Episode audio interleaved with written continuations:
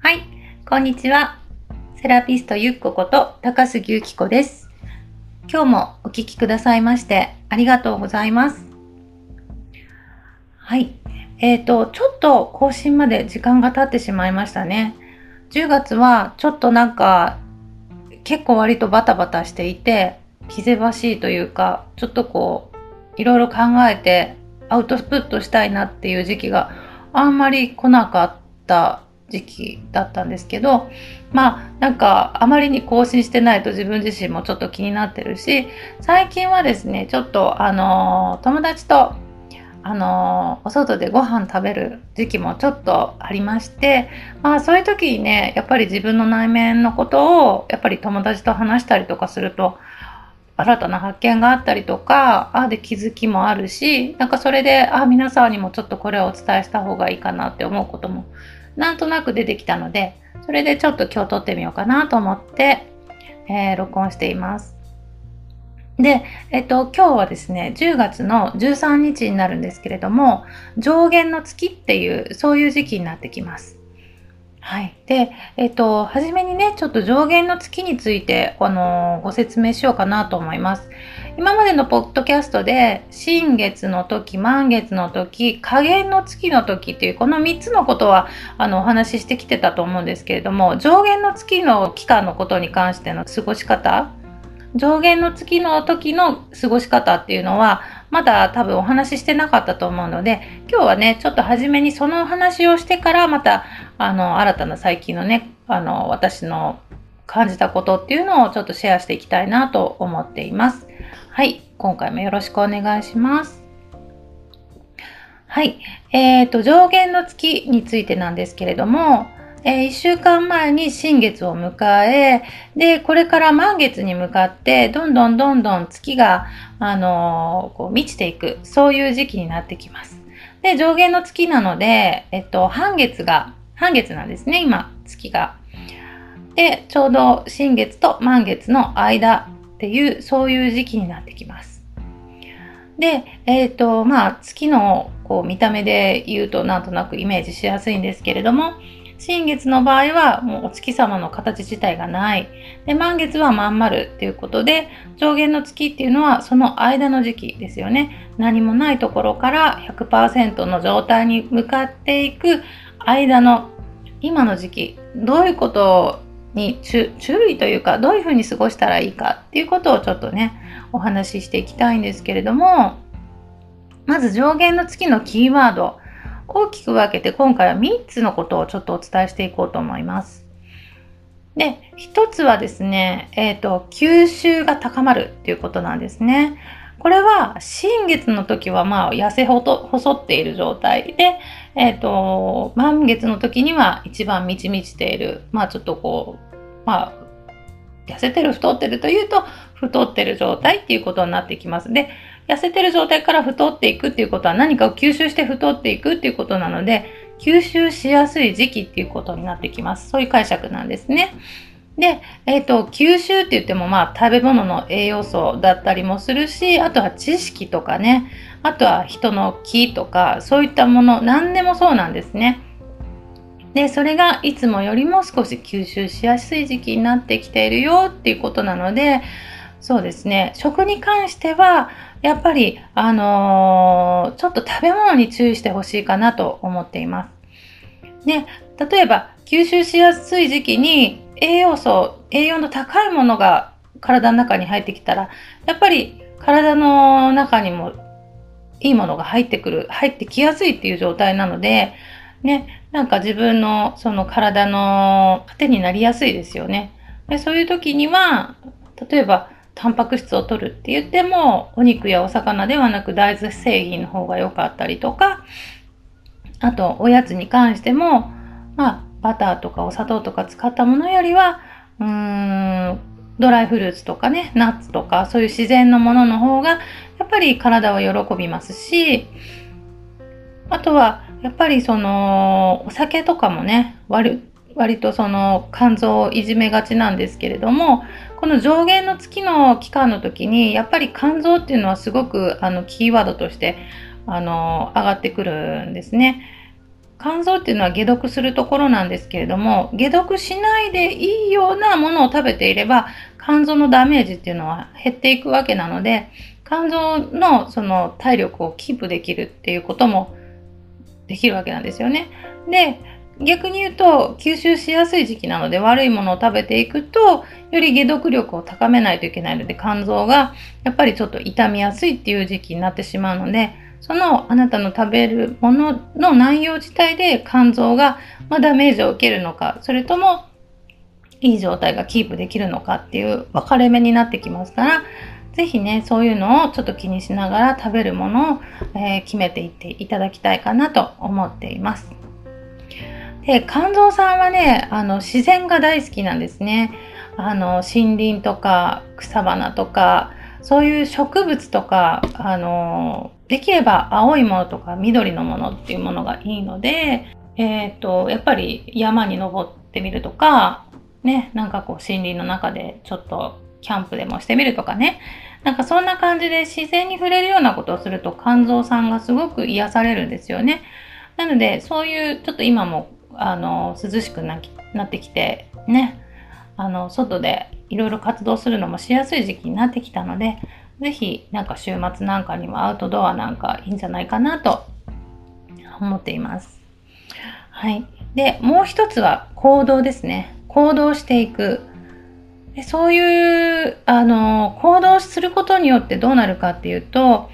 まあ、満月期に向かって満月っていうのは何かが満たされたり達成したりとかするそういうイメージになってくるんですけど何も行動しなかったらやっぱり達成っていうことは起こらないわけですよね。頭の中でずっといろいろ何でも考えていたってまあ結局自分の周囲は何も変わらないわけでね考えてばっかりではなく行動に移していくっていうことがすごく大事なんですけど満月にね、やっぱりあの、結果っていうのが目に見えて出てくるものなので、それに向けて行動しておくと、なんか目に見える結果も早く出てくるんじゃないかなと思います。まあ、行動するっていうふうに言っても、一体何したらいいんだろうっていうふうに思うかなと思うんですけど、もう何でもいいんですよ。とにかく動いてみる。出かけてみるとかでもいいし、気になっていることに関してちょっと突き詰めてみるとか、あとは、そうですね。結構 SNS に投稿してみるとか、いろんな自分の思いとかをね、その行動っていうのは自分だけじゃなく、周りに何か影響を及ぼすようなこととか、周りの人と出会ったりとかすることとか、会話を交わすとかね、そういう対誰かがいるっていう体で動いていくっていうのが、やっぱり行動っていうことになると思うので、ぜひそういう意味の行動をあの満月までにとっていってはいかがかなと思います。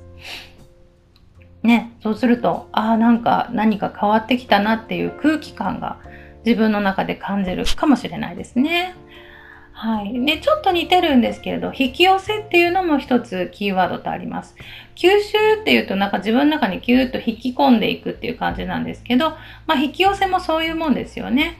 なんかこう自分の中、自分の何かに引き込まれて何かがやってくる。それがまあ引き寄せっていうことなんですけれども、そう。で、えー、引き寄せするときにね、あの、ちょっと気をつけていただきたいのが、結局引き寄せって自分が持っているものと同じエネルギーのものがやってくるっていうふうに思ってもらっていいです。なので、もし自分の中でネガティブなものがちょっと多くを、大部分を占めているっていう人は、ネガティブなことがやってきやすいし、ポジティブなことばっかり考えてる人は、割とポジティブなことがやってきやすいですね。そうなんです。なので、やっぱり自分の今の状態がどうあるかっていうことで引き寄せられてくるものも変わってくるんですよね。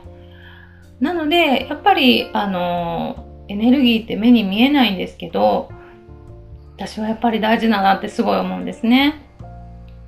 自分のこう発してる言葉一つ一つが、やっぱり、あの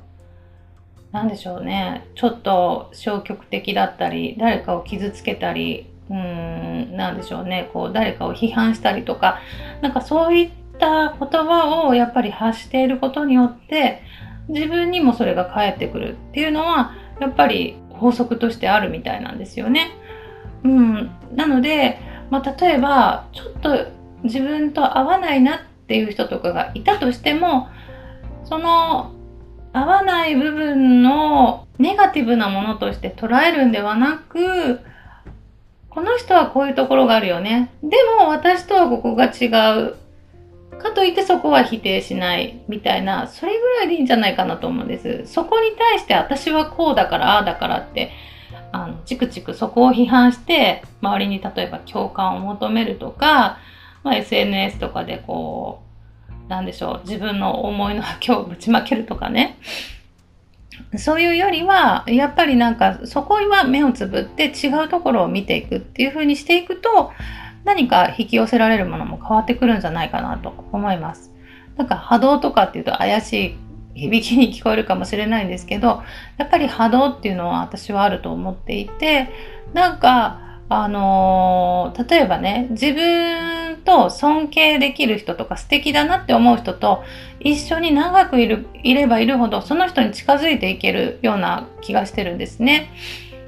で、本当は一緒にいると居心地が悪いんだけど、でもなんか今までのその流れとしていないといけないとか、まあ仕事とかでもね、なかなか断れないとかもあると思うんですけど、なんか自分のその魂は全然望んでないんだけど無理してその場にその人と付き合っているっていう状況があるとすればそれは自分の波動を下げることにはなっていくと思うんですよね。まあ、そうすると疲れやすくなったりなんかこうマイナスなことしか思い浮かばなくなったりなんかやりたいことがわからなくなったりっていうことがあると思うんですけどねなんかその引き寄せってまあいろいろあるじゃないですか。例えば、あれが欲しいな、誰か、まあ、例えば今の時期だったらブドウが食べたいなと思ったら誰かにブドウがもらえたとかね。それも一つの引き寄せだったと思うんですけど、それは自分の中で、あの、頭の中にブドウがあるから、そのブドウっていう一つのそのイメージがブドウを引き寄せてるっていうふうに考えられるんですね。で、それと一緒で、例えば、こんな素敵な人みたいになりたいとか、なんかこういう自分になれたらいいな、みたいなのがずっとイメージされていると、本当にそれが実現するみたいな感じですね。それが引き寄せになるので、今のこの上限の月の時には、そういう引き寄せるために、自分の求めているものとかをしっかりと、まあ、イメージはよりリアルな方がいいので、なんかこう、目をつぶった時にその自分が出てくるとか、まあ、もしそれが難しいんだったら、その理想としている何かの憧れの方がいるんだったら、その人の投稿とかを見て、その、それに近づいてる自分をイメージするとかね。あ、それはダイエットとかでもいいと思うんですけど、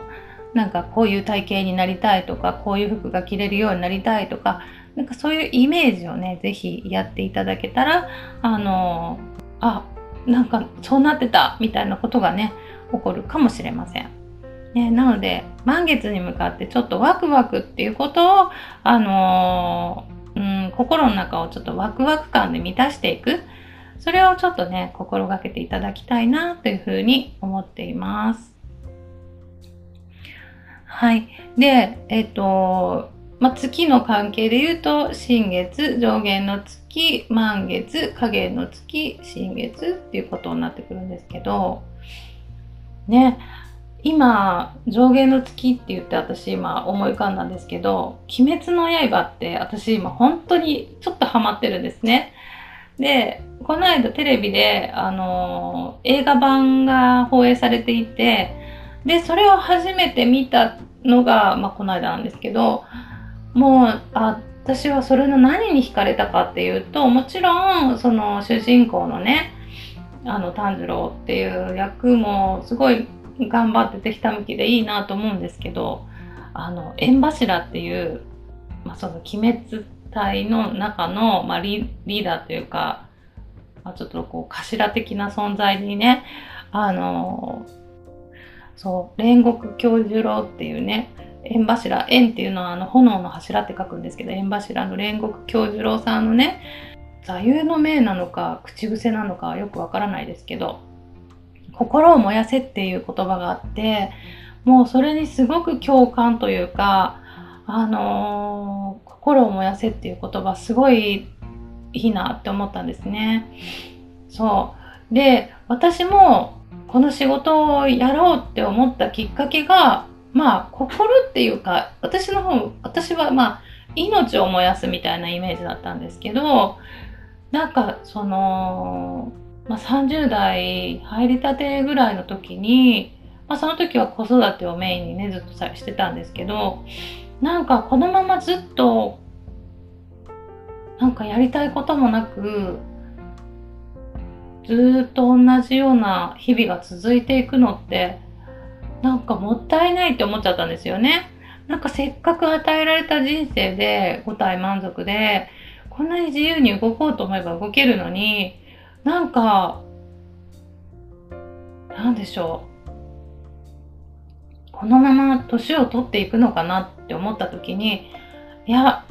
せっかく与えられた命なんだから、もっと燃やさなきゃ、みたいな感じで思ったんです。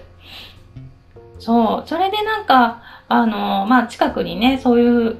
同じように産休を取ってる人がいて、で、その人は産休の間に、あの、自分の仕事の中で新たな、こう、可能性を見つけるために、あの、資格を取ってたりとかね、してたので、なんかそういうのを、やっぱり目の当たりすると、あ、私も何か動いていきたいっていう思いがあって、で、まあ、いろんなご縁でアロマの資格を取っていくっていうのが初めてだったんですね。うん。だからその煉獄さんの心を燃やせっていう言葉がすごく、ああ、わかるっていうのをすごい思ったし、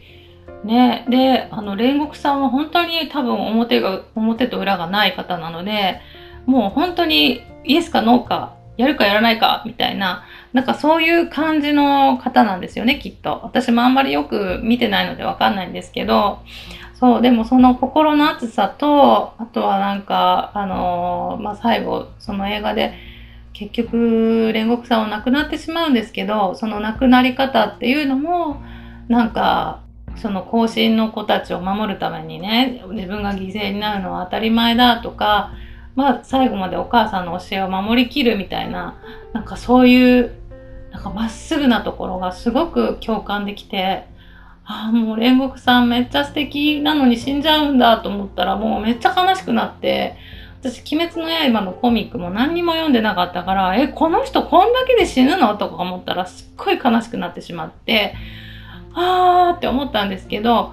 えっと、10日からね、また、あのー、煉獄さんの、その、亡くなる前の話が始まったので、ちょっと嬉しい。あ、また見れると思ってちょっと嬉しいんですね。はい。ちょっと、あの、余談でしたけれども、そう。それで、あの、心を燃やせっていうところでね、すごく、あの、最近、なんでしょう、自分のことを振り返る時間がたくさんあって、で、その中のきっかけをくれた女性っていうのが一人いてね、で、それが、えっと、4月にあったのかな ?3 月だったかな？今年の3月ぐらいに初めてお会いした方なんですね。で、その方は、あのー、自分のことを表現するのもとても上手だし、なんか私のことをそんなに会ってないんですけど、すごく私の内面のことを見抜いて、で、それを言葉で具現化してくれる、すごいなって思うんですね。なんか、やっぱり自分の中でも分析できてない何かっていうのがいろいろあって、で、その私のことを話してる間に、これってこういうことよねっていうのを具体的に言葉で出してくれるので、あ、そうそう、私が思ってたのそれよ、みたいな、そういうことが結構いろいろある、あったんです。で、あのー、このサロン名のね、お話になった時に、なんか、私がこのアロマの雫っていうのを、あの、名付けた時って、あの、資格を取ったばっかりの時だったんですね。で、あの、これから、まあ、その、アロマの先生が頑張ってねって言って、で、実はもうお仕事あるのよ、みたいな感じで、あの、私とその同期の方二人で、ワークショップやってみない？みたいな感じで言われて、で、その、資格を取ってすぐにワークショップにね、出ることになったんです。で、その時に、やっぱりこれから活動していくにあたり、何か野号を作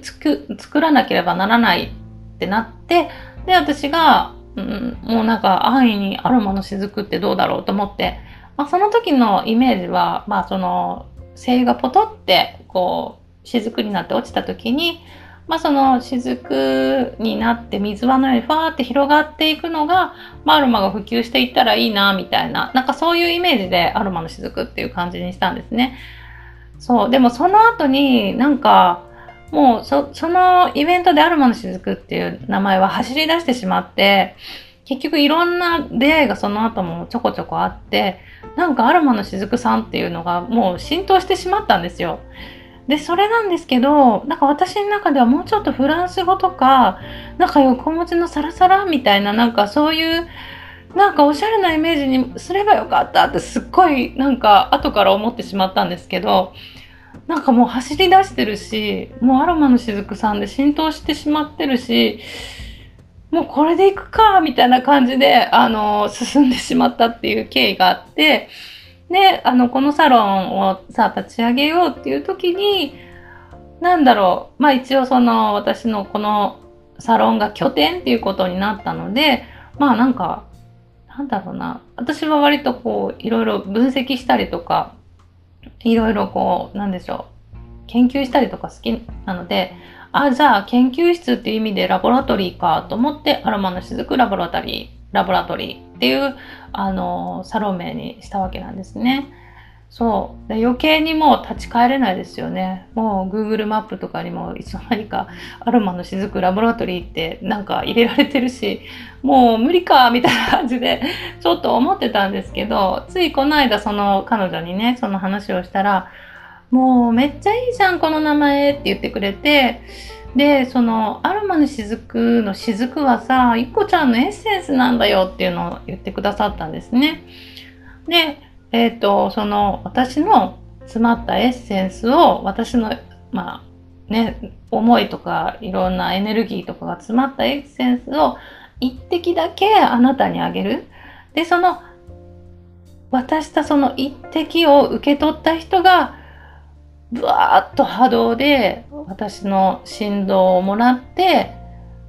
変わっていく、まあ、例えば、まあ、自然自然治癒力が高まっていったり私のなんか私は行動力の塊なので行動力をこう与えていったり幸せな気持ちになったりっていうそういう私のエッセンスがアロマの雫なんだよって言ってくれた時に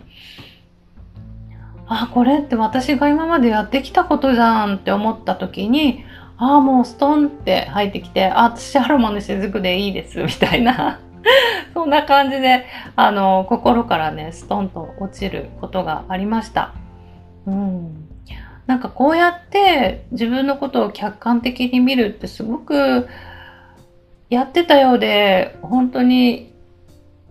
やってない部分もあったんだなと思って10年経ってやっとそこに気づけたっていうのもね彼女のおかげだしなんかいい時間だったなって思いますね。そのそういうことを言ってもらった時間が本当になんか自分の中でああそっかと思って腑に落ちた時間でしたね。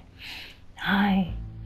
でその彼女はあのソライロマートっていうアクセサリーのね作家さんをずっと14年ぐらいやってこられてるんですけどこの、えっと、春ぐらいから旦那さんと一つあの起業されましてであと旦那さんがお船を持ってらっしゃるんですね漁師の方で。であの白石島っていう笠岡諸島の方とかでもあの活動をねずっとされてたりとかするんですよ。あのホテルをホテルの一室でちょっとワークショップをされたりとかねなんかそんな感じであのその人のキーワードは海っていうところなんですねとか自然なパワーとかホリスティックなとかなんかそういうやっぱり自然の力を使って何かをするみたいなのがコンセプトとあるのでなんか私と似てるなっていうのもあってねそういう意味でも親近感だったりするんです。であのー私は引用語行で言うと土のマイナスになるんですけど彼女は土のプラスになるのでなんか私と似てるんだけれどもでもプラスとマイナスでちょっとずつその表現力が違ったりとかなんか雰囲気が違ったりとかもするんですけどでも根本は一緒みたいなそういうところもやっぱり共感としてで共感できる何かがあるのかなとか思ったりもしてるんですね。で、ぜひよかったら今度このポッドキャスト出てくれないっていうのを交渉したら、あ、いいよってね、あの、いいお返事いただけたので、皆さんにもぜひね、ご紹介できたらなと思っています。よかったらまたその時にね、彼女の自己紹介とか、これからやりたいこととか、あとは、ま、得意なこと、皆さんにどんなことが提供できるんだよ、みたいなのが、あの、もっとね、詳しくわか、わか、伝えられるといいかなと思ってますので、はい、どうぞお楽しみなさってください。はい。今日はなんかいろいろ鬼滅のことについてね、今話題っていうかもう遅いのかな。でもこれからまたちょっと新たな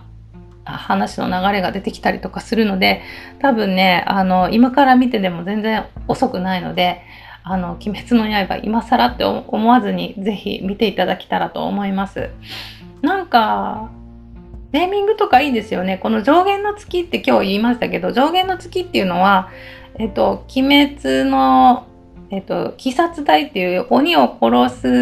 す集団が、まあ、一番こう倒すべき相手みたいなその上限の月っていうのに1番から6番まで行ってでそれをまた1体ずつ倒していくみたいななんかそういう流れがこれからやってくるんですけどそうでそれがまあ上限の月だったのでなんか今日ちょうど上限の月のお話をしてたからああ上限の月ってそりゃ鬼滅じゃんみたいな感じで思ってちょっとお話ししてしまったんですけど、はい。ぜひね、えっと、今の上限の月はですね、吸収しやすい。あとは行動を起こすと、まあ、成就しやすい。あとは自分の中にあるものが引き寄せられてくるよっていう、そういう時期になってきます。はい。ぜひ、あの、ちょっとこれを参考にしてね、満月までの1週間、ぜひいろいろ動いてみてください。はい。今日ちょっといつもより長くなってしまいましたけれども、はい、最後までお聴きくださいましてありがとうございました。はい、ではまた更新させていただきます。ありがとうございました。